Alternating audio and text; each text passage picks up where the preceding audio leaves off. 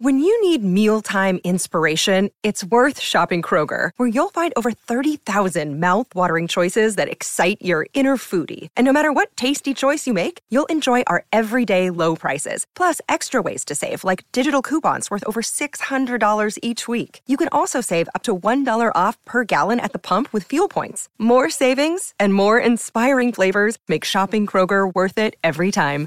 Kroger, fresh for everyone. Fuel restrictions apply.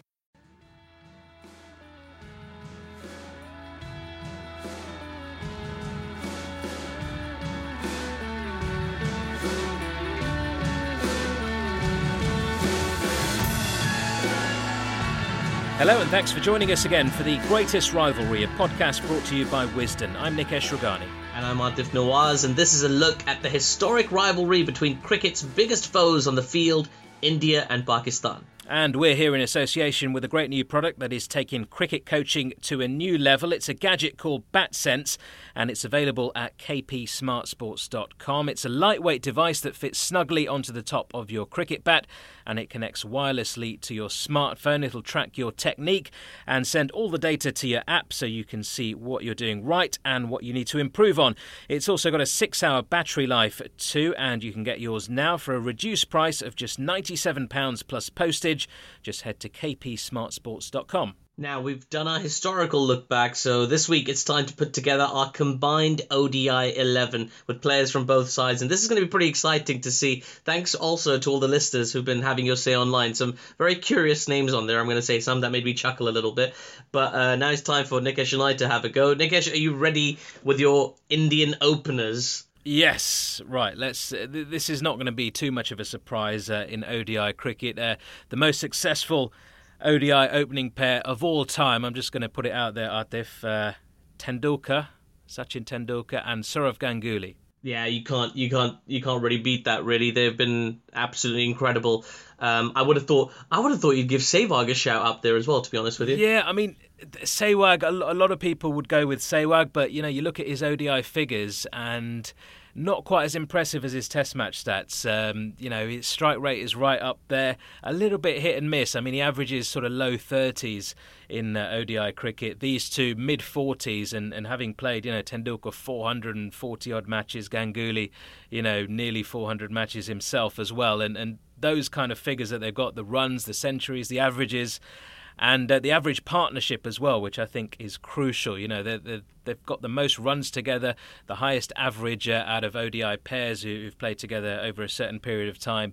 Um, so you know, to get it, to get the team off to a good start.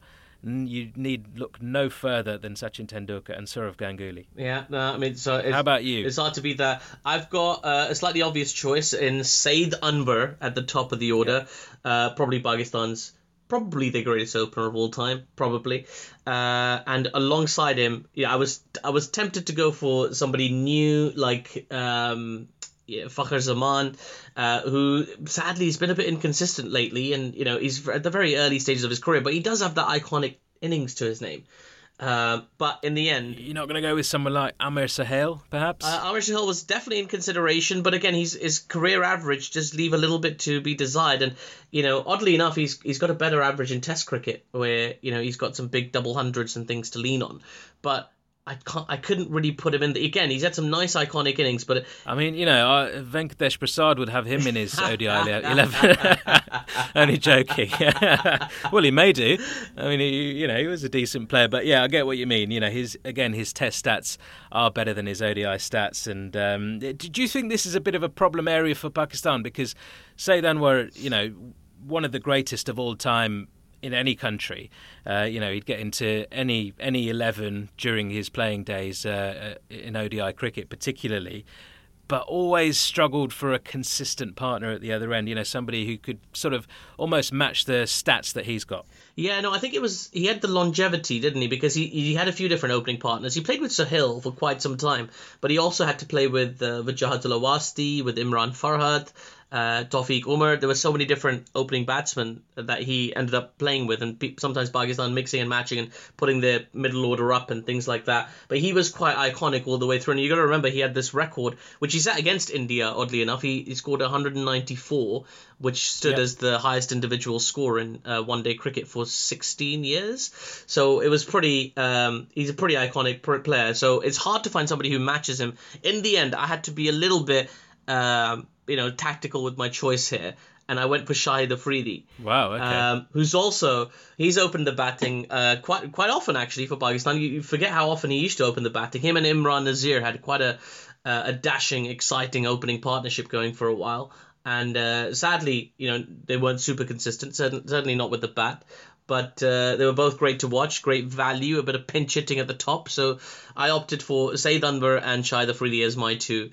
Um, Yeah, the Af- the Afridi thing is interesting because uh, that sort of happened towards the late '90s when you know '96 World Cup. It became a trend, didn't it, with Jayasuriya and Kaluwitharana from Sri Lanka, you know, winning them that World Cup and just coming out and blasting everybody during those power play overs. And you know, literally every nation around the world took note of this and thought, right, we need to do something similar. And Afridi was also, of, of course, Pakistan's answer uh, to try and solve that at the top of the order. You know, came off sometimes, didn't come off probably uh, a lot of the time, but uh, you know, certainly on his day. Uh, could could certainly get get them off to an absolute flying start, uh, but I, I think you know, in a, in a combined eleven, you need that consistency, you need that longevity, you need the, the, the stats to, to back it up over a long career. You know, Shahid Afridi did open for a bit, not a specialist opener. You know, found himself uh, way down the order uh, in later days as well. So, I'm probably going to exclude him. Would you agree with that? Yeah, no, I think I think that's fair. He does give you an option with the with the with the leg spin, and of course in this kind of list, it's difficult to see him. I'm picking Shahid Afridi as an opening batsman of your combined eleven is always going to be a long shot. Do you know what Um, you've done there? Do you know what you've done there, Aatif? Uh-huh. You've you've excluded him for, from your eleven now, haven't you? Because he was your opener. I mean, if you'd played him down at number seven or something like that, he could have got in as a leg spinning all rounder. But but that's gone now. I think you, you, I've got a few other leg spinners that I'm going to play ahead of Shahid Afridi. Uh, he did. He actually just started his career. He was played as like a, a backup leg spinner for Mushtaq Ahmed, and it it was only because he, you know, in his first innings he hit that uh, that world record century of 37 balls. That's the only reason he ended up picking up this mantle of batsman. And he did play some really nice innings, and he did improve his batting to a touch. But essentially, he was a leg spinner, and even you know by his own account, he was always a leg spinner. And um, yeah, I mean if when you look at the history of leg spinners in, in Pakistan, I could probably think of at least three off the top of my head that I would play ahead of Shahid Afridi. And spoiler alert, you're going to hear at least one of them a little bit later. yeah, I think uh, I've got an idea who those names are. So so what are we going with? What are we going with at the top? I mean, Sachin Tendulkar has to get in there, right? yeah, I think you can't you can't not play Sachin Tendulkar. And I do love uh, Sourav Ganguly. Like I've enjoyed his play. I like his passion. I think he's you know a very I- iconic player. And who doesn't remember seeing his bare-chested image at Lords? Uh, you know that's an image that's going to stay with me for the rest of my life, for better or for worse. But uh, I, uh, I I'd li- I just think in a fantasy scenario, watching Saeed Anwar play alongside Sachin Tendulkar, that is that it would be so cool. Specifically because, as you say, Saeed Anwar never had that consistent, iconic partner to go in there with him. I mean, who's more consistent and iconic than Sachin Tendulkar? Like Did that they would be play something. together? Did they play together for an Asia 11? I think they might have actually. I a World 11. I I'm think they- pretty sure they did. Um, I can't remember where the match was. It may have been down in Australia. It was probably 99 or 2000. I remember Michael Bevan got a few runs in that game for the Aussies. Um, Ganguly was involved as well. I think Ganguly may have batted three in that game to allow Saeed Anwar to open. I, I, I can't be sure of that. It's just, just these memories at the back of my head. Um, but yeah, they I, I think they may have well played together, and uh, you know a lot of these players uh, would have only come together in situations like that. Um, and yeah, it would have been great to see them uh, together for that long period of time. It, does hurt me, uh, Aatif. It hurts me not putting Sourav Ganguly in there because he was my captain as well. Um, Of course.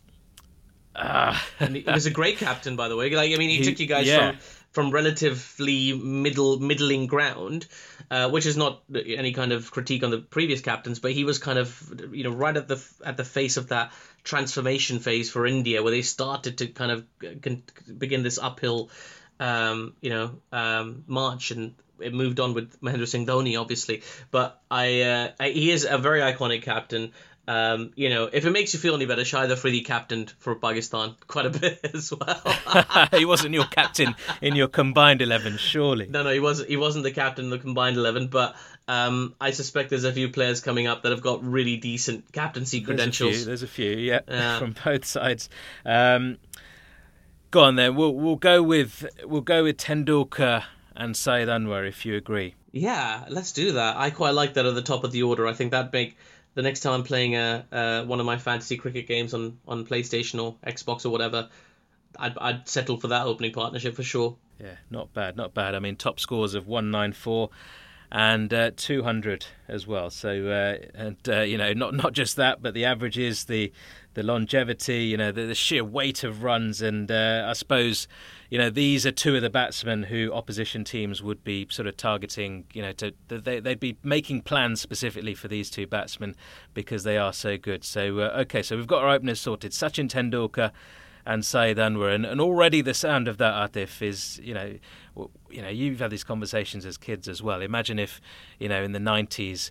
Uh, some of the Indian batsmen were in the Pakistan side, and some of the Pakistan bowlers were in the India side. You know, could have taken on the world, but certainly these openers would have taken on the world. So, who have you got at number three? At number three, I've got uh, a relative. Well, you can't really beat this player. He's so so good um, you know, so iconic for Pakistan. He's been a captain as well, and a coach and a mentor, and uh, you know, the figure of much ridicule sometimes, but also somebody with an exceptional record in uh, both forms of the game that he played, and that's Inzamam ul Haq. I've gone for number three. Inzi, Inzi, batting at three as well. Yeah, I know.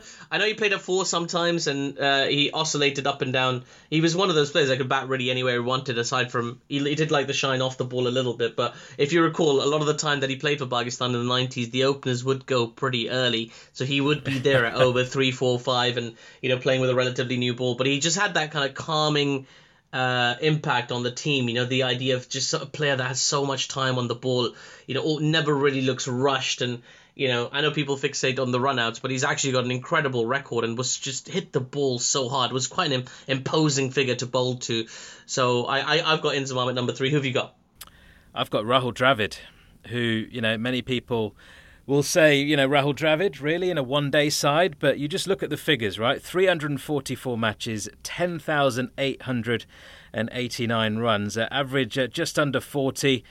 1200s, 83 50s, and uh, you know, just that calming influence at the top of the order because I've gone for a team, and, and even with taking Ganguly out and putting Saeed Anwar in, they are quite swashbuckling as as we get down the order and even at the top of the order as well. But you, you need that anchor, you need that wall, you need that somebody who can just bat through the innings. And you know, by no means was Rahul Dravid uh, boring to watch, uh, especially in one day cricket. I mean, you just you know look at those figures for a start. The, you know, he scored runs everywhere he went around the world in all formats of cricket, and uh, white ball was no different. And I just I just think at number three particularly as you said, you know, you can always lose a wicket early in these ODI games, and uh, you know, you lose one or two early on, and you're struggling, especially in the power play. But when you've got somebody like Rahul Dravid, just to ease those nerves, I can't couldn't think of a better man. And um, you know, for me, Inzi's batting too high.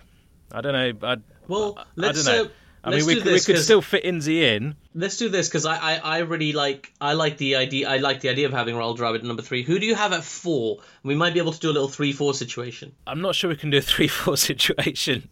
Who do you think I've got at number four? Come on, who bats four? Uh, who, who uh, bats three or four right now? It's it's gonna it's gotta it's gotta be the greatest of all time, right? It's gotta be Virat Kohli. Is he the greatest of all time in your eyes? In my eyes, yeah. I mean, I'm I've definitely got a modern bias, but I, I you know I just I can't get enough of watching the guy play, and uh, you know I always I hear all the comparisons. You know, people talk about the big five with like you know Root and um, you know, uh, all, all, all the others and, you know, Babar Azam and things like that. But I really do think he's in a class all by himself. Like Virat Kohli, just so unbelievably consistent, a complete match winner. He's got the complete game. He looks like a robot that was built to bat forever uh, and look really good doing it. So, I mean, for me, he's definitely he's definitely like, he's the one pick that I wouldn't even contest, and out of respect for him, I don't even think I'll tell you who my number four was. Uh, no, I will tell. Go you. on, tell will, me. Of tell course, me. I will. It was it was Javed Miandad. Um, you know, the only uh, well for, for a while the only Pakistani player who'd played six World Cups, the only Pakistani player or the only player in the world to play the first six World Cups.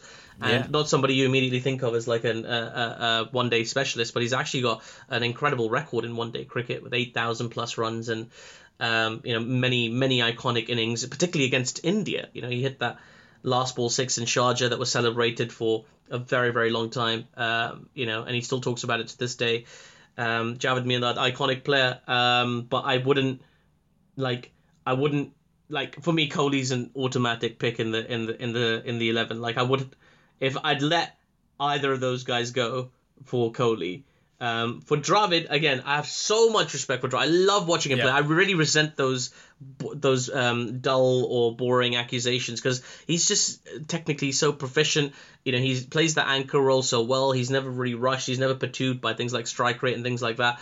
But I do think the modern game requires even your anchor players to be quite dynamic and aggressive.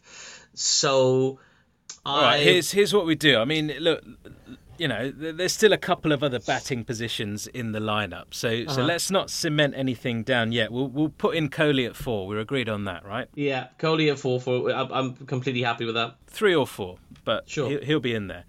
And uh, five, I've got Rohit Sharma, who, you know, is an opener, but you know, ahead of in my lineup, ahead of Tendulkar, Ganguly, and even now Anwar, he's not getting in that top two.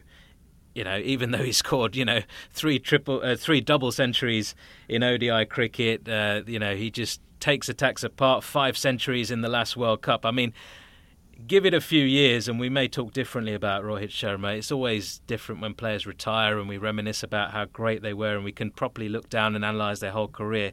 I mean, at the moment, he's he, he's for me the best opener in ODI cricket, bar none. Um, you know, I don't don't care who anyone else has got in their lineup around the world. You know, Jason Roy, Jonny Bairstow, um, David Warner. I just think Rohit Sharma is on another planet in terms of just his appetite for runs and scoring quickly and just just taking teams out of the game almost in, in the first 15, 20 overs. Um, so that's the reason why I've got him in there. Um, but you know, it's it's difficult when you've got people like Inzi around, and uh, I mean, let's let's look at Inzi's record now. So Inzi, quite similar to Rahul Dravid Yeah. in terms of he, he played a few more matches, but the average is very similar, just under 40. Uh, he played 378 matches. Inzi uh, scored, you know, 11,739 runs.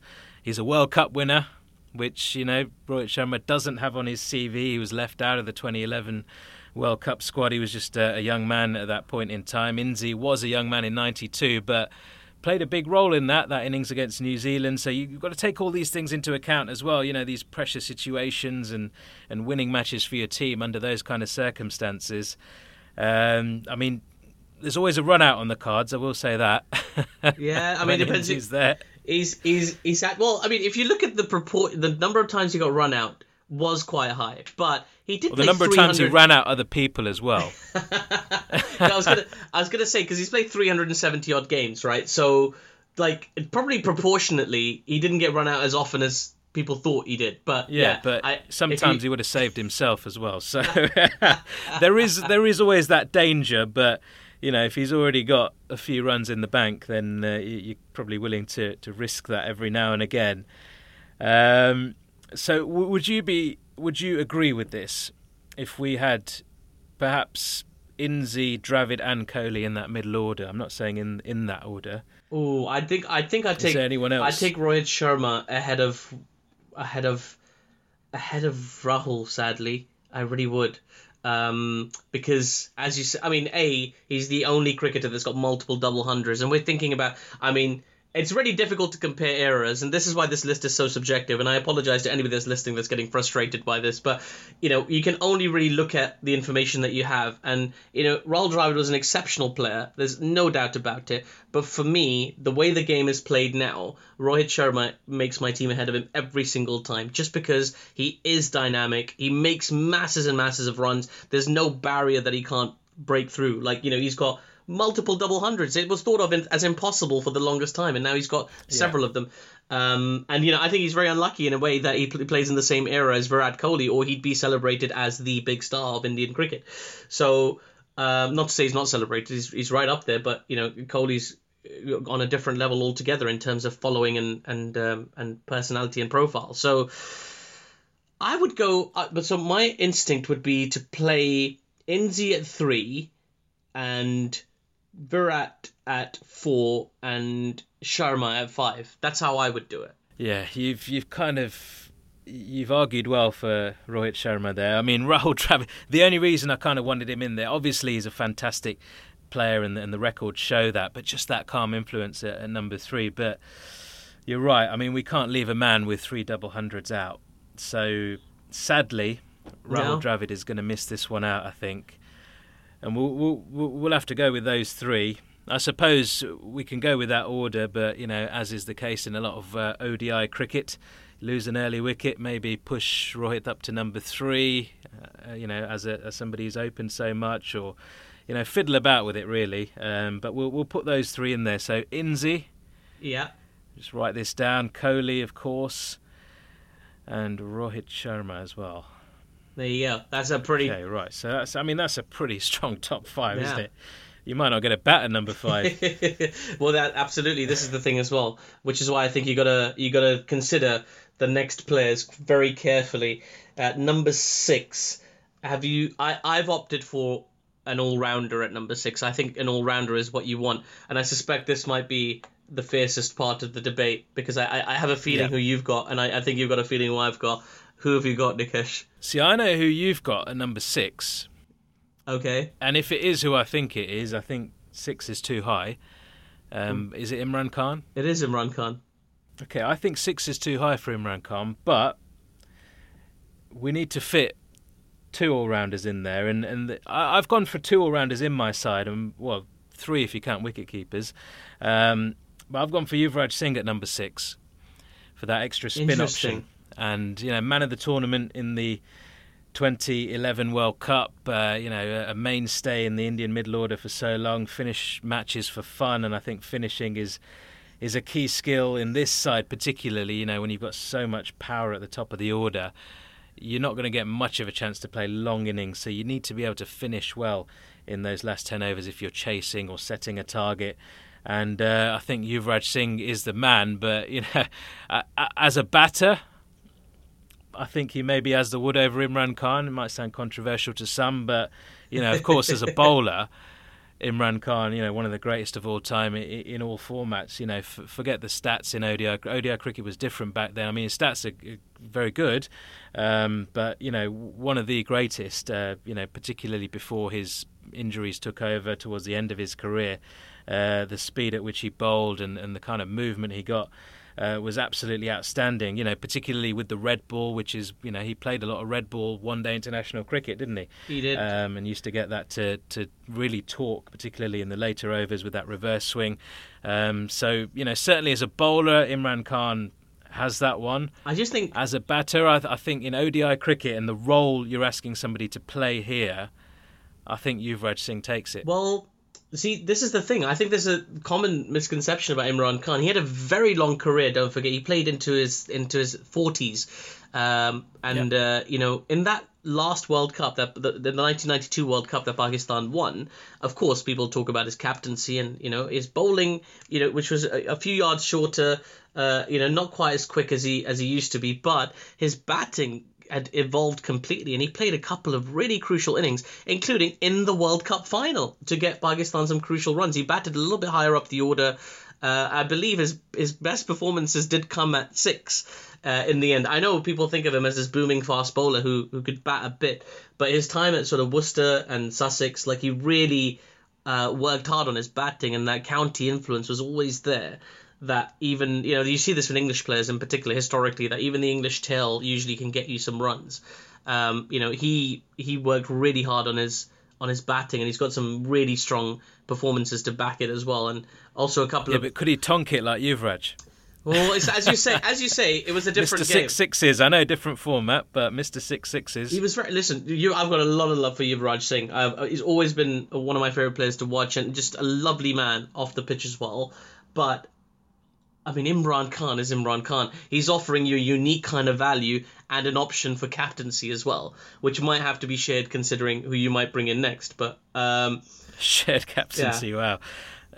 well, well, because that, that, well, I, I don't know. I, I don't know about shared captaincy. Um, there's there, there, yeah, there's a couple of guys who could do it in in the rest of my lineup. Yeah, I've got a couple of them as Um, well, but I just think ahead of Imran would be tough for, for, for anybody aside from maybe one iconic Indian cricketer. Uh, but like you know, we'll, I guess we'll cross that bridge at the next pick. But you think we should have two all rounders? Um, Uh, well, yeah, two all rounders, but I'm not saying these two necessarily because there's there's one more bloke who's done a bit, uh, Mr. Kapil Dev, who who I've got further down the order yeah, yeah. at Um, number eight, okay. and, and certainly he could bat six, seven, or eight. But you know, just given the the rest of the lineup, he's going to have to find a place down the order, unfortunately. Um, but you know, certainly uh, certainly could hold a bat. Don't uh, don't ask any questions about that. Um, so we Are we going? The only, I mean, who's going to bowl spin in this lineup? We, we- obviously we've got time for a sp- one spinner, probably. Uh, you know, maybe down down the way. Yeah, there's a few options Maybe as well. two, maybe two, I suppose. If we if we go with Imran, well we've got to get a wicketkeeper in as well. Dev. Don't forget, we still need to get a wicketkeeper in.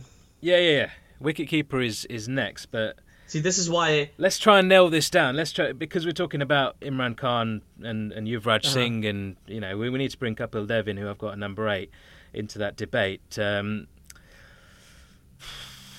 this is it's tough. This is tough. Kapil Dev's got a, got a got a 180 to his name, right? Or 175 uh, to his name. So Kapil yeah. Dev, yeah, yeah, he's got a 175 to yeah. I mean, he absolutely saved the day for India there in the '83 World Cup. They were, I think, 12 for five against Zimbabwe, Yeah. lowly Zimbabwe, well, lowly ranked Zimbabwe. I think you're doing him a slight- And uh, he just saved the day at Tunbridge Wells there. you're so. doing him a slight disservice playing him all the way down at number eight. I want to see him in the But action. who are you going to put him above, man? Who are you going to put him above? I mean, look, you've. I think we're going to have to go with Imran Khan at, at six. I think we're going to have to go with Imran Khan. So let's let's put him in at six. So I'll, I'll go with you I, on I, but we we still haven't Um, done a wicketkeeper yet, and um, let's let's let's go wicketkeeper. I mean, Kapil Dev's he's going to be in my side, and I'm sure I can convince you to put him in the combined eleven. Yeah. Um, keeper, I've gone MS Dhoni, and I don't I don't think there's going to be any arguments about that. I mean, well, listen, he's the only captain ever to win all three ODI um, trophies, ICC trophies. He's won the Champions Trophy. Uh, sorry, not o, it's all three ICC World events. Uh, so the Champions Trophy, of course, 2013, the 2011 World Cup, the 2007 World T20, the first ever one. You know, he's he's captain fantastic. He's he finishes games for fun, just like Yuvraj Singh, who I mentioned earlier on. His, I mean, some of his innings in one-day international cricket, when you you know his powers may have waned of late um, in terms of being able to finish games, but just the fact that he used to be able to time his his chases so perfectly. You think, when is he going to go? When is he going to go? He'd take it deep. He'd take it into the 45th over. India would need you know 12, 15 runs and over. He would be the coolest man on the field. And he'd just knock a few sixes and uh, see India home with, with time to spare, usually.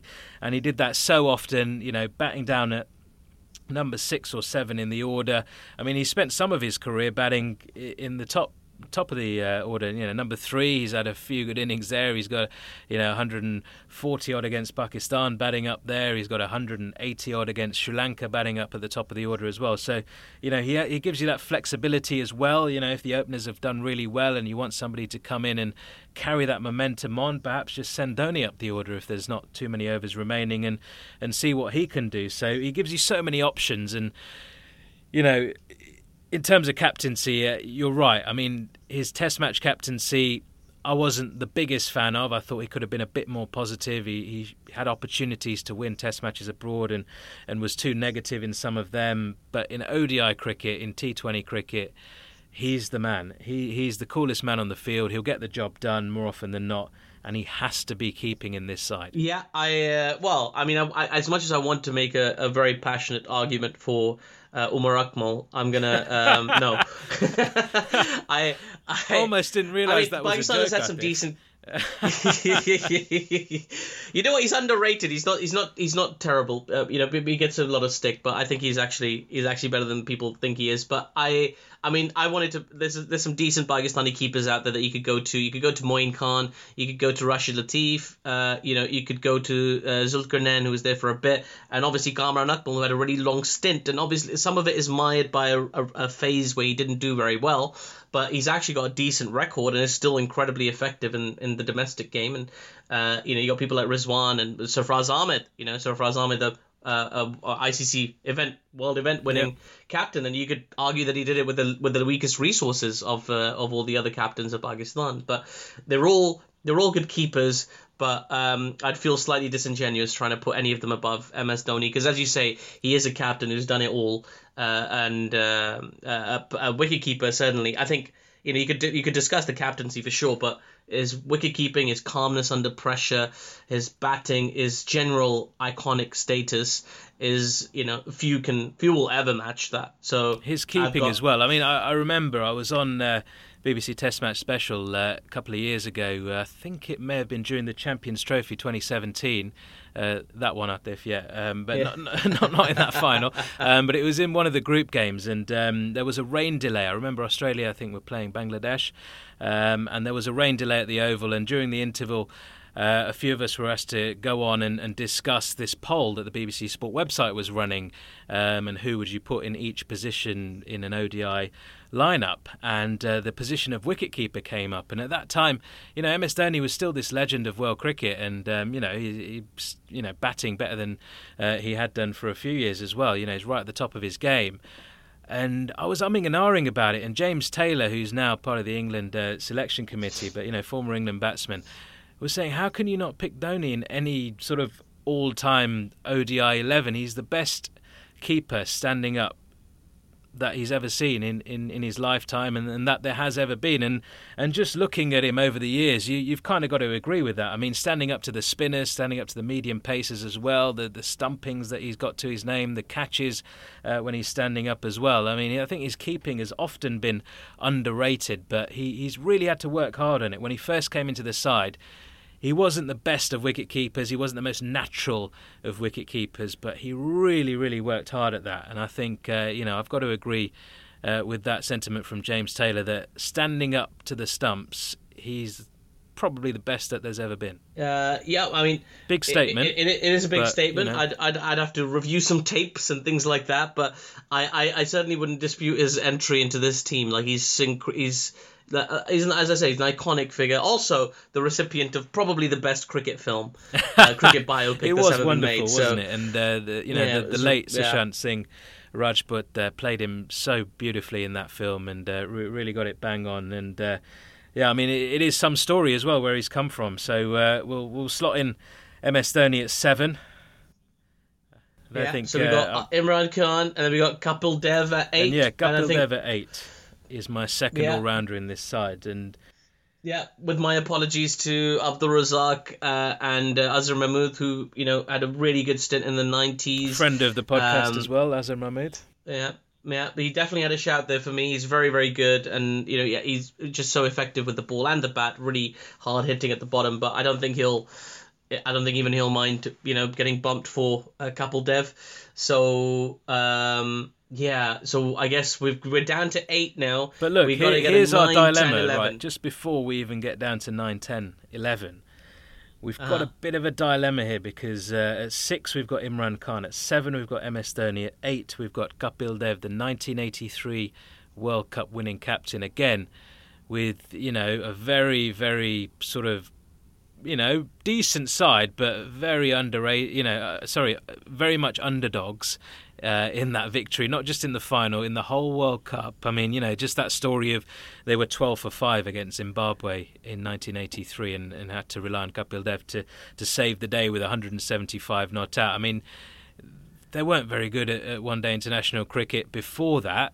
After that, they became very consistent, and these sort of all rounders they had in the, in the middle, you know, the Madan Lals and the Roger Binnies, and they all kind of stepped up and they won that World Championship uh, of cricket uh, in Australia in 1985. So they were a solid one day side after that, and, and once they got that belief of winning that World Cup, but he really led them so well during that World Cup, and, and to take a side like that of, of people of no hopers really, and to go and beat that great West Indies side in that final uh, after scoring just 183 as well and defending that against the likes of Viv Richards, Clive Lloyd, Gordon Greenidge, Desmond Haynes. You know, the, the list just goes on. Sure. I just think his captaincy had a lot to do with that and the kind of inspiration that, that he had on his boys during that tournament. So you've got three guys there who are potential captains. I mean, you've you know you've got captains at the top of the order as well. You've got you know Inzi captain for so long. Kohli's the current India captain. Tendulkar had a stint. You know, many people said if he had a better side, and, and wasn't so stressed with, with trying to bail a, a weak India batting order out of these situations in the mid 90s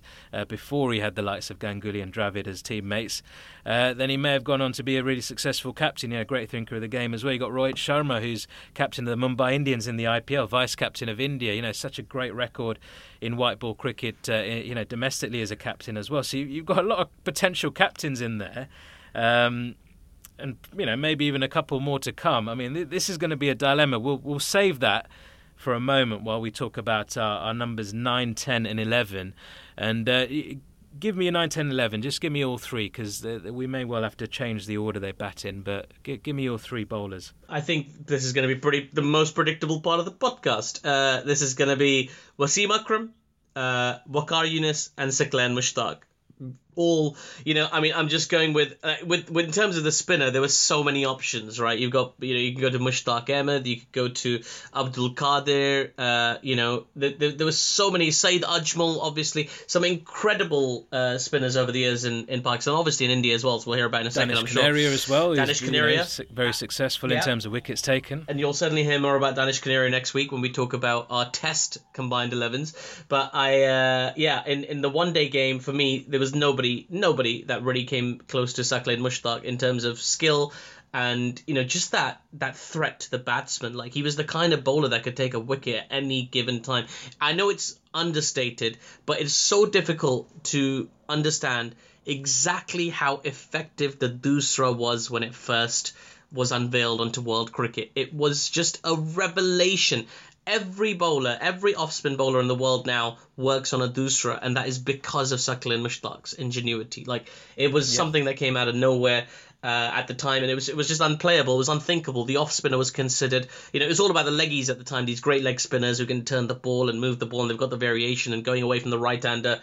But for an off spinner, you know, this was this was a game changer to bowl a, you know essentially a leg break from an off break action without any real discernible change is you know, it was so extraordinary that you know, it just changed the game in many ways. So that's why I went for Saqlain ahead of all the others uh, before the mob comes after me. Let's talk about spinners then. So Saqlain, you know, hundred percent. I mean, he, he was my favourite Pakistani spinner of all time, and and you know, a proper gentleman off the pitch as well. Really nice guy. Um, and yeah, that '99 World Cup when when we kind of saw him probably at his peak um, around that time, and you know the hat trick I remember against Zimbabwe, I think it was.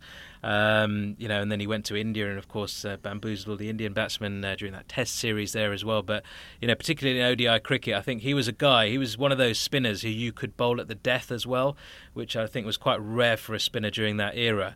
Um, you know, just just risking bowling them at the death when you're trying to contain a side. Uh, but he could do that so well and, and so effectively, and you know, like, like you say uh, inventor of the Doosra.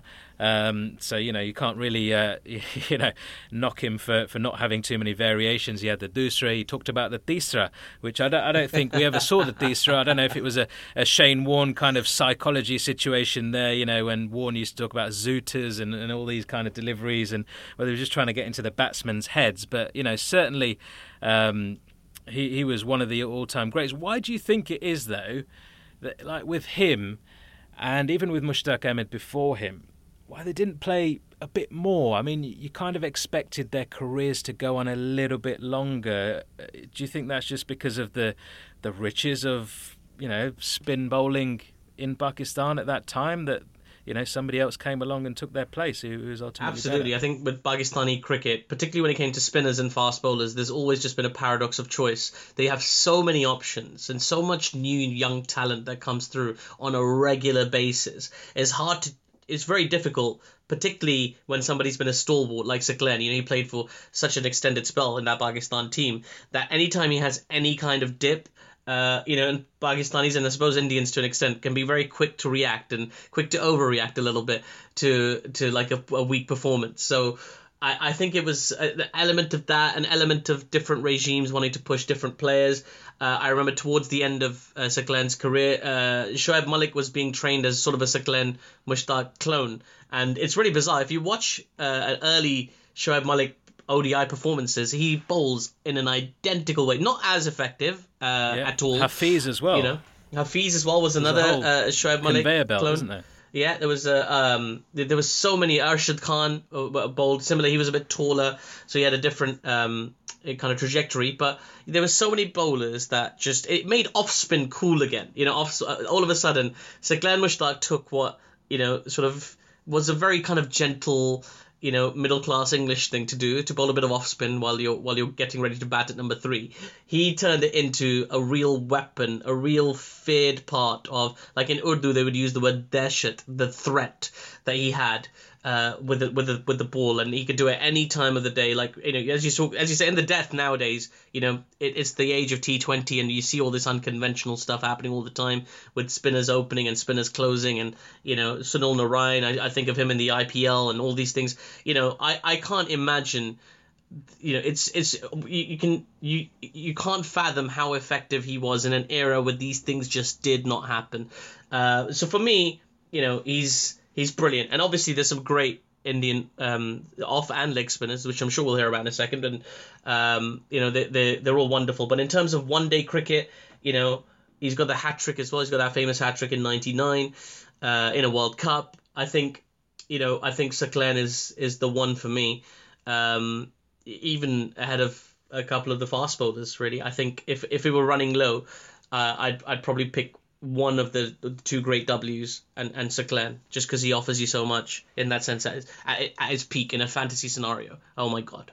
Yeah, you've you've sold it well there, but uh, you know all all all very good and and all correct. I mean, he was uh, one of the all-time greats in ODI cricket, but such a shame. I mean, he only played 169 one-day internationals. I say only. I mean, you know, nowadays, especially in the subcontinent, you know, and even even throughout the 90s and, and the 2000s, you know, people tended to play 300 games if they were a stalwart of their side. You know, you talked about some of the openers there. You know, Tendulkar 400 odd games. You know, Inzi 370 odd games. You know, th- these guys played a lot of ODI cricket during that era, and for Saqlain to play 169 was was quite modest. But you know, 288 wickets, economy rate 4.29, which by modern standards is great. But by those standards, you know, maybe a, a touch high, but you know, he was an attacking bowler. I mean, you know, just the ratio of matches to wickets there, and the average 21.78, outstanding average uh, as well from Saqlain. So he was very much a, a wicket-taking bowler and an attacking option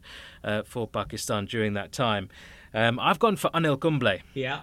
And uh, the reason I've gone for him above, you know, the likes of Harbhajan Singh uh, in particular, I know we've, we've talked about Yuvraj there being a potential option the middle order. We've not gone with Yuvraj in this side. Um, I mean, Anil Kumble, not the biggest turner of the ball, but so accurate, so, so accurate. I mean, you know, very similar sort of uh, uh, uh, economy rate to uh, Saqlain there, uh, 4.3 uh, runs per over. You know, 337 wickets in 271 matches. Not quite uh, as impressive a, a ratio as uh, uh, but still very effective. And he was India's biggest match winner in in all formats really during that uh, particular era in the mid 90s.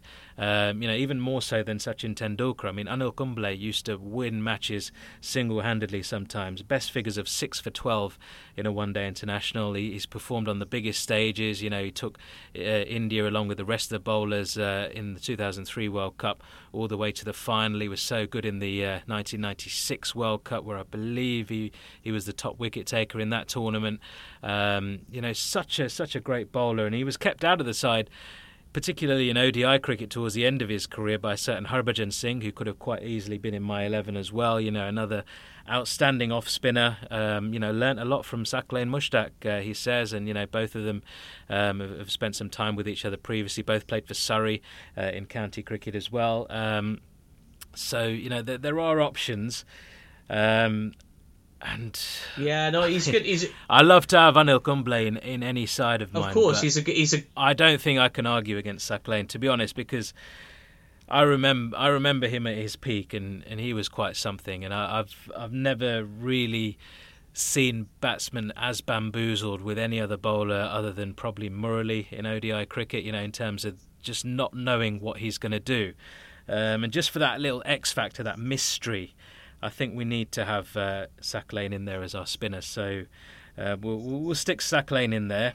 I don't know if we're going to put him 9, 10, or 11 at this stage. I mean, he could hold a bat. He's got Test centuries to his he name does. as well. Um, so he, he, can certainly hold a bat. Um, he, um, but yeah, we'll put we'll put Saqlain in there and uh, poor old Anil Kumble misses yeah, out. Yeah, but like a lot of the, the thing is the one benefit of getting rid of uh, Anil Kumble from consideration. And of course, he's a great player and a great statesman, and you know I, I think he he was just a you know terrific player all the way around. And I hope we get to hear more about him next week as well when we do the Test uh, eleven. But yeah, you don't want to add another captain into the mix. That's the last thing you want to Although do. Although he was he was pretty much. I know he captained India right at the end of his career uh, in that Test series against Australia in 2008. Um, but for so many years, people said he was the greatest captain that India never had. A bit like Shane Warne with Australia, yeah. who only captained in, in a couple of ODIs, I believe. Um, you know, just filling in basically. Um, and, and, this was Kumble at the end of his career. But yeah, certainly I, I, get what you mean. He's one of the great thinkers of the game. And uh, I, I, think, you know, if it wasn't for Sourav Ganguly, then Anil Kumble would have captained for a decade or so uh, Indian cricket. But uh, yeah, we, have got to go with Saqlain. This is an ODI uh, 11 combined, India and Pakistan. And uh, so far, we haven't got that little bit of mystery in there. So, so we've gone with the mystery spinner uh, Saqlain Mushtaq uh, in there. And um, I'll tell you the two quicks that I've got. We know the two quicks that you've got. You've got the two W's, Wasim and Waqar. I've got Jasprit Bumrah and Zaheer Khan. Okay. Now, Zaheer Khan, obviously World Cup winner, you know, arguably the greatest seamer that India have ever had. Um, you know, you've got Kapil Dev, you've got Javagal Srinath there's not a lot else to choose from, particularly post-war. I mean, there were a couple of guys in the in the 1930s who had particularly good records in Test cricket, but you know, in terms of, of post-war, there, there have not been many who you could say were world class apart from those three. So uh, you know, we've already got Kapil Dev in the side. Um, and it was a bit of a toss up actually between, for me, Javagal Srinath or Jasprit Bumrah.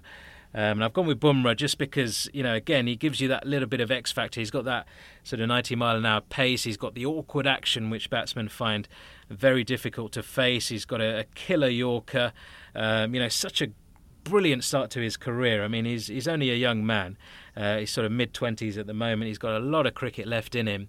And uh, he he's the guy who really makes this uh, Indian bowling lineup tick these days. You know, India, when you look at their fast bowling riches in their current setup, both in ODI and Test cricket, he's the leader of the pack. He he's he's the guy who everybody turns to when things aren't quite going right. They need a wicket. They need something different who do you put on? You give the ball to Jasprit Bumrah, and he usually gets the job done. So I've gone with him ahead of Javagal Srinath for that. I know Bumrah, you know, you look at his stats, he's only played 64 ODIs, um, but he's got 104 wickets, a very good ratio.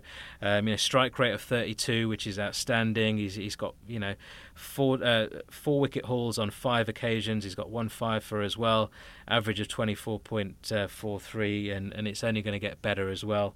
Um, and, you know, as I say, he's got that speed.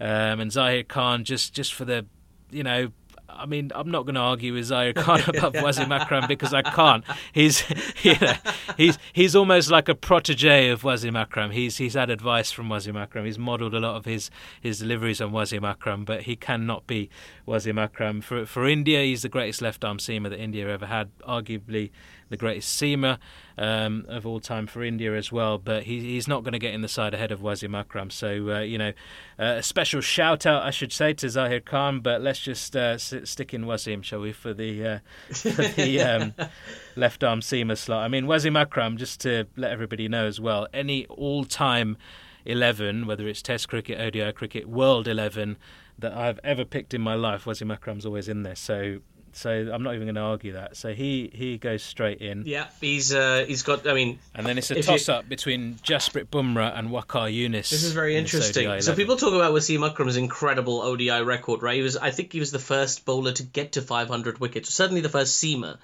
uh, at the time. And then obviously a few people have caught up since because one day cricket is played so often. But, you know, he did it all at an average of like 23. That is extraordinary. Do you know what's more extraordinary than an average of 23? An average of 22, which is what Waqar Younis uh, got to his 400th wicket with. And, you know, people think of, when people think of Waqar Younis, they think of, you know, the the the super fast bowler thing, the the fast Yorkers, the toe crushers, the reverse swing when I think of Younis, I think of the bowler who broke his back and reinvented himself as an away swing bowler, as like a faster medium pace bowler towards the end of his career. His best return of, of seven wickets, it didn't come in the late 80s or the mid 90s or the early, it came in the early 2000s against England.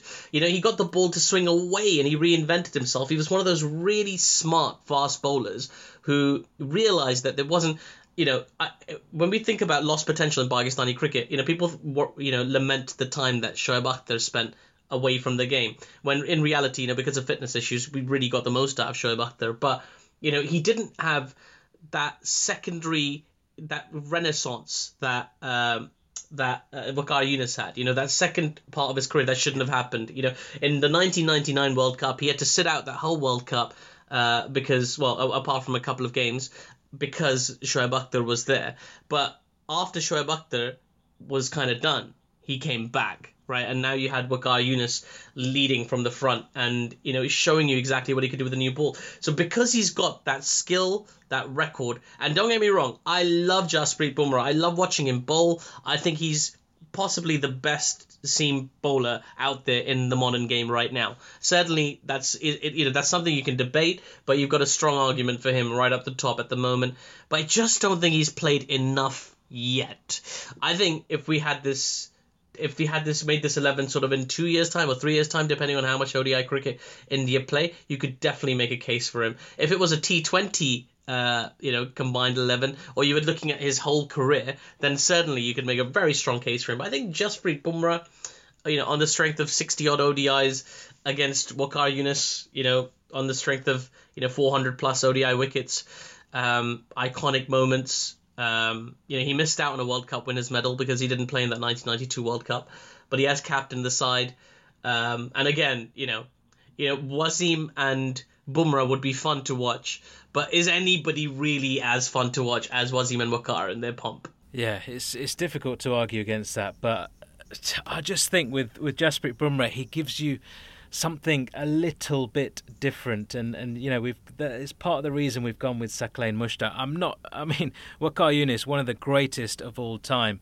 Um, you know but as you say in ODI cricket you know you compare the figures, and I know we're just talking about 60 odd matches, so, you know, definitely he had the longevity, you know, 262 matches for uh, Waqar Younis, 416 wickets average is quite similar actually to, to Bumrah. I mean, Bumrah's is 24, and you know it's it's going down. It's been creeping down for the last few years, and he's very early into his career, and he's just finding you know what what he's you know best at and, and his sort of best options for what he's going to do in his first spell and, and all that kind of stuff. So he's just learning his game still. Waqar is 23.84, so very similar.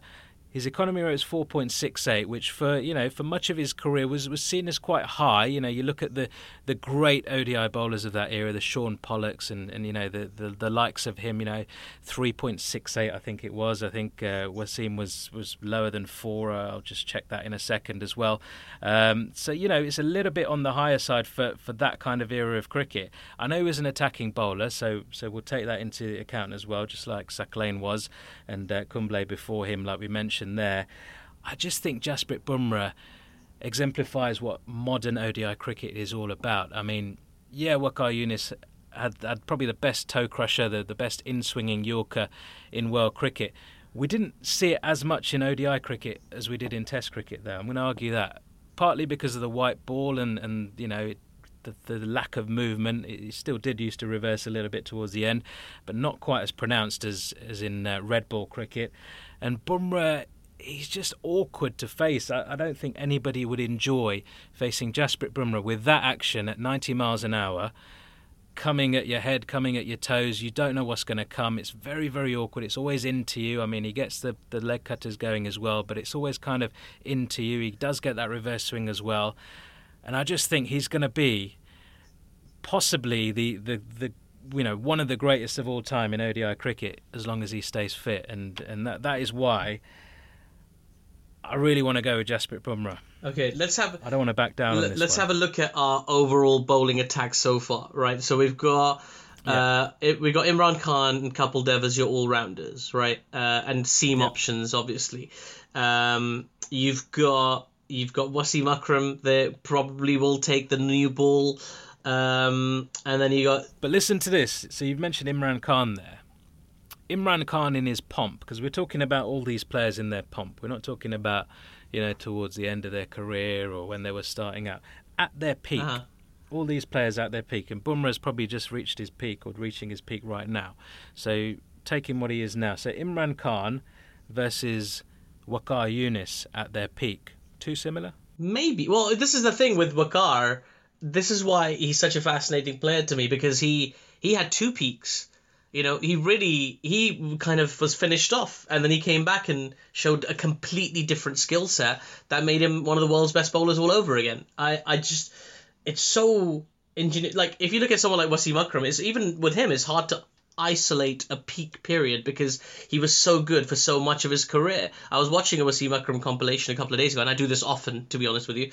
I, I you know, and there was there were things in there from from the late 80s and the noughties, you know, and they were all just as good as each other. In fact, I watched a charity cricket match that Wasim Akram played last year in for the in support of the the bushfire appeal in yep. Australia, and he bowled he bowled a delivery which okay, it wasn't as quick as it used to be, but that movement was right there, and he struck the top of middle stump. It was extraordinary. So you know, it's it's really hard to isolate peaks. I would say I do like Jasprit Bumrah, and uh, I think he's he does offer he does offer a lot of um, potential and a bit of youth. And uh, you know, as much as I, I, I adore Waqar, you know, he's one of my favorite cricketers of all time, right up there, and uh, also just a lovely man, and um, and of course, friend of the podcast. Of course. Uh, but uh, he, yeah, perhaps, perhaps. I mean, I hear your thing about red ball cricket and it was something you know that reverse swing, the things that he picked up from Imran Khan and Wasim Akram that helped him throughout his career. He was a tremendous white ball cricketer as well, but red ball is where he really, uh, you know, if you excuse the pun, shone. So I'm happy to. I'm happy to. You know, and, and listen, this is all about goodwill as well. And you know, I think I think there's a there's a bit of there's a, it's about time there was some goodwill. So let's get Jasprit Bumrah back in the yes, team. Let's, let's get him in the side. In. Get him some experience. I mean, yeah, you've got to agree though that that point, Imran Khan and and Waqar Younis, particularly before Waqar got the injury, and uh, you know when Imran was was bowling as well as he ever had um, during the sort of you know earlier part of his career, there were a few similarities so so I think yeah, I'm, I'm happy. Let's let's go with Bumrah. Let's go with, let's Bumrah. Go with Bumrah. And now the and final debate. Finally. well, look, I I'm going to propose something. Just do, do we do a twelfth man? Are we going to do a twelfth man? Oh, uh, should we put somebody in? Should we put Waqar in for for goodwill? Um, you know, considering he's a friend of the podcast, isn't he? He, but, he but, is. Consider- but do we want somebody who's an outstanding fielder?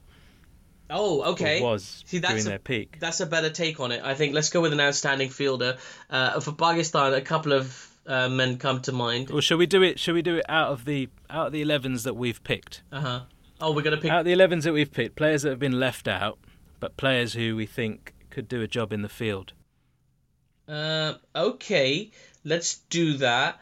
Let's go with for me it's not going to be Javed Miandad, let's put it that way. uh, I guess So this is when Inzi gets 100, or, or, I remember, what what was it um, Azhar Mahmood said in that episode when he was talking about the 2003 World Cup, where he didn't play in the match against India, but actually he did play because he was fielding, because every time Saeed Anwar got 100, Azhar Mahmood found himself on the field the next innings. So, uh, you know, it's basically for a situation like that where, you know, one of your big boys gets 100, doesn't quite fancy going out to field, has a little bit of a niggle and says, you know, young man, you go and you go and stand in the field for 50 overs. I'm gonna I'm gonna go with Abdul Razak then. He was in my original um, lineup as an all rounder.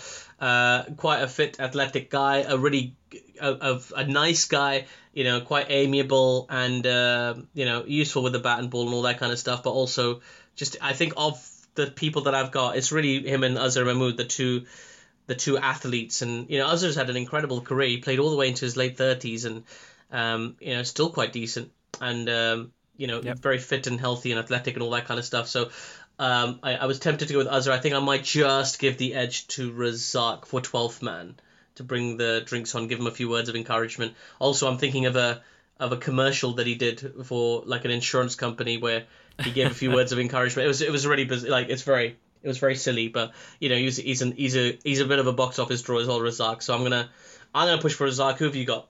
I'm gonna go for somebody who's a bit more box office and certainly uh, you know, maybe not so much towards the end of his career, but when he came into the side and for a good number of years was uh, India's, you know, part of that ring on the offside. He was at backward point. Mohammed Kaif was in the covers, and it was Yuvraj Singh. I'm going to go with Yuvraj Singh. Great catcher, you know, great athleticism at that backward point position. Held it for so many years.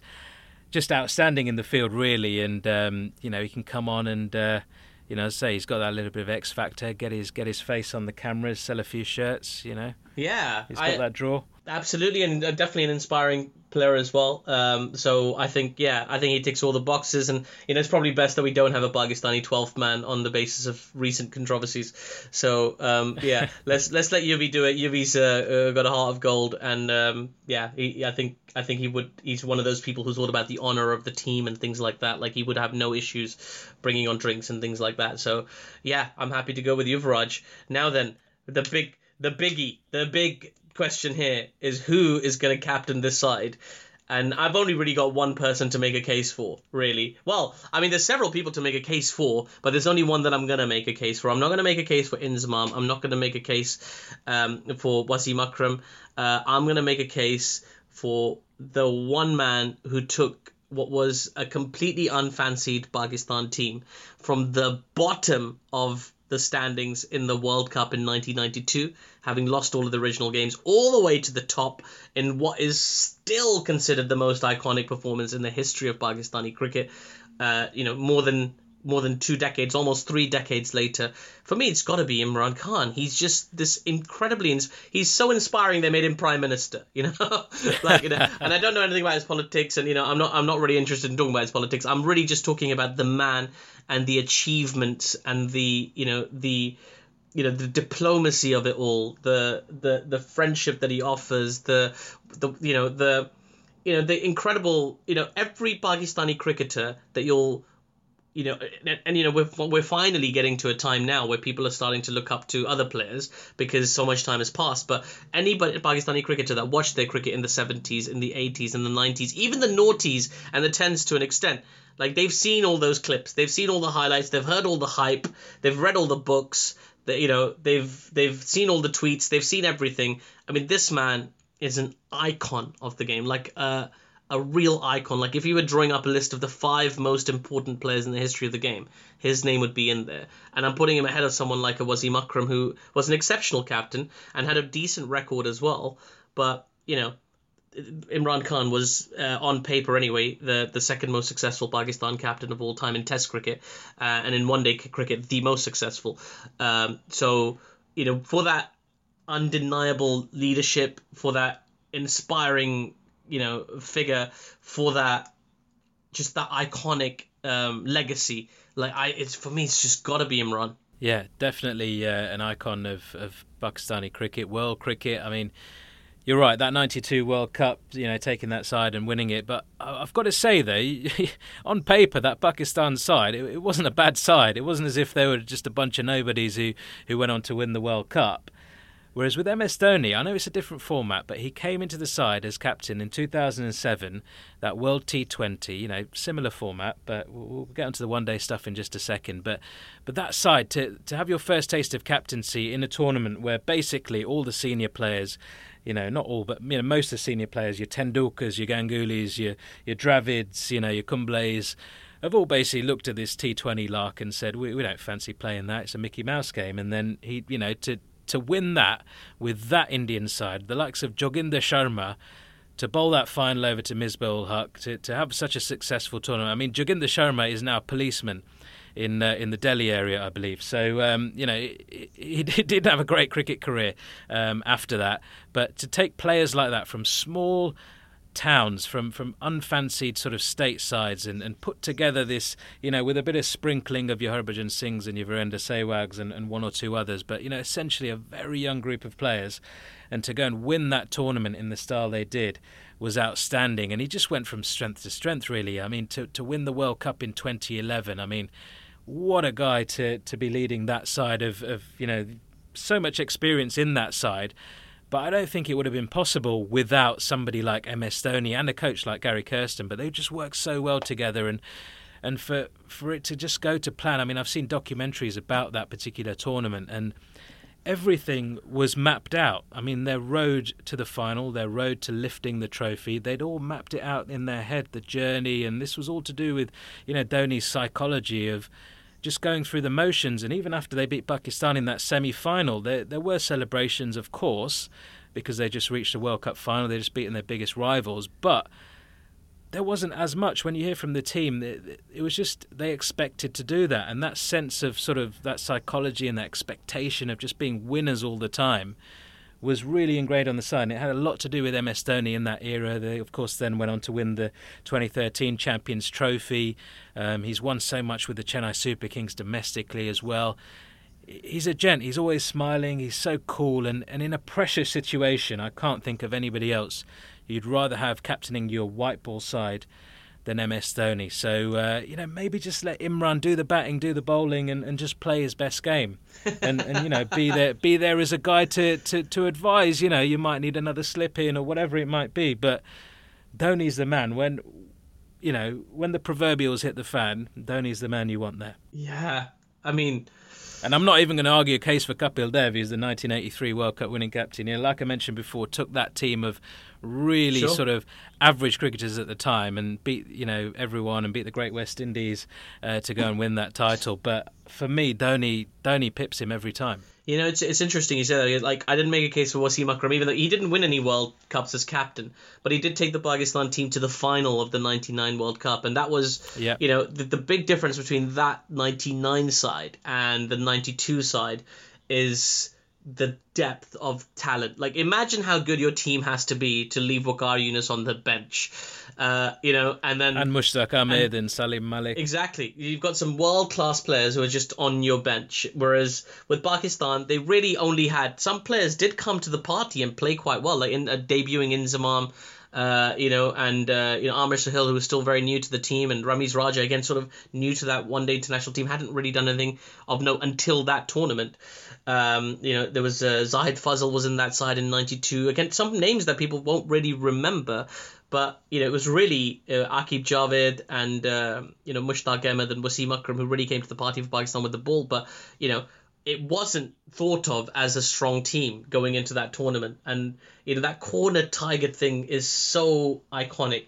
But here's the thing, man. We could go round and go back and forth for ages. So here's something I'm going to propose, right? It's not joint captaincy because that would be a complete cop out, but I will suggest this. Let's have an Indian captain for one of the sides, and next week let's do uh, uh, uh, uh an Indian or Pakistani captain for the test side, so that you know everybody's happy nobody's gonna get upset you know people can exchange you know uh, food and mitai and all that kind of stuff and there doesn't need to be any like we don't need to start any twitter firestorms or anything like that. So because um because dhoni has had uh, you know, one could argue that Dhoni's had more access to more um, one day cricket than Imran did, and certainly in, in an era where one day cricket was given more prominence because Imran's you know greatest play, greatest times came in the 70s, the 80s, and Test cricket. That's where his iconic moments really lie. Yeah. Of course, the World Cup is the most iconic moment of all in '92, but overall, if you're trying to take a big picture of it, his iconic moments were in Test cricket for me. Uh, you know those incredible performances against the West Indies and and uh, England, and we'll hear all about them next week. But I'm willing to concede that because of his record, his reputation, and you know performances, and probably his percentage as captain, uh, I'm willing to let um, uh, you know MSD uh, captain this side. Excellent. So we'll go Dhoni captain. Right. So we've got our 11 and our 12th man, indeed, of course, as well. Um, so let's just get this all together and we can read it out. So this is uh, our combined 11, Aatif Nawaz and Nikesh Rughani's combined ODI 11 of uh, all time India and Pakistan cricketers. So, opening the batting, Sachin Tendulkar and Saeed Anwar. Number three, Inzamam ul Haq. Number four, Virat Kohli. Number five, Rohit Sharma. Number six, Imran Khan. Number seven, MS Dhoni, who's the captain. Number eight, Kapil Dev. Number nine, Saqlain Mushtaq. Number ten, Wasim Akram. You could perhaps swap them in the order. And number 11, Jasprit Bumrah with the 12th man, Yuvraj Singh. Not a bad side. I think they would beat most oncomers during uh, most eras of ODI cricket. What an eleven! What what a side! Absolutely. I think uh, I think we're going to have to do a combined England Australia eleven to put pit them against at some stage. Uh, but yeah, that's that's a. I think we've done well there, and you know I think like again if to anybody listening that's upset about anybody being called out, it's just we're just having some fun. It's fantasy cricket, and uh, you know we're just it's a completely subjective thing. It's about what you what you value, and it, you know when you go between eras, it's it's a it's a whole new level of subjective. But you know we we're just trying to put forth cases for players that we like and we enjoyed their time and you know the way the way we would visualize. I think we worked through our reasons, explained our reasons reasonably well. So yeah, I'm pretty happy to put my name against that. A decent a decent combined ODI 11 for sure. Yeah, coached by Nawaz and Rughani. maybe not. Maybe not. We don't, we, don't want to put any bad ideas in these guys' heads. Uh, so yeah, that has been uh, so much fun, as uh, Aatif said. Uh, you know, and it is just fun. Um, and I certainly think uh, that uh, this 11 would, would take on most around the world in most eras of cricket. Uh, I hope you've enjoyed that episode. Uh, and next week, we will be looking at our combined all time Test 11. And once again, you can have your say. Just keep an eye out on the Wisden Cricket social media feeds. You can also contact us on social media at Nikesh Rughani and at Aatif Nawaz and just uh, take a moment to look at the side we've picked and think, what if? And we'll be back next week.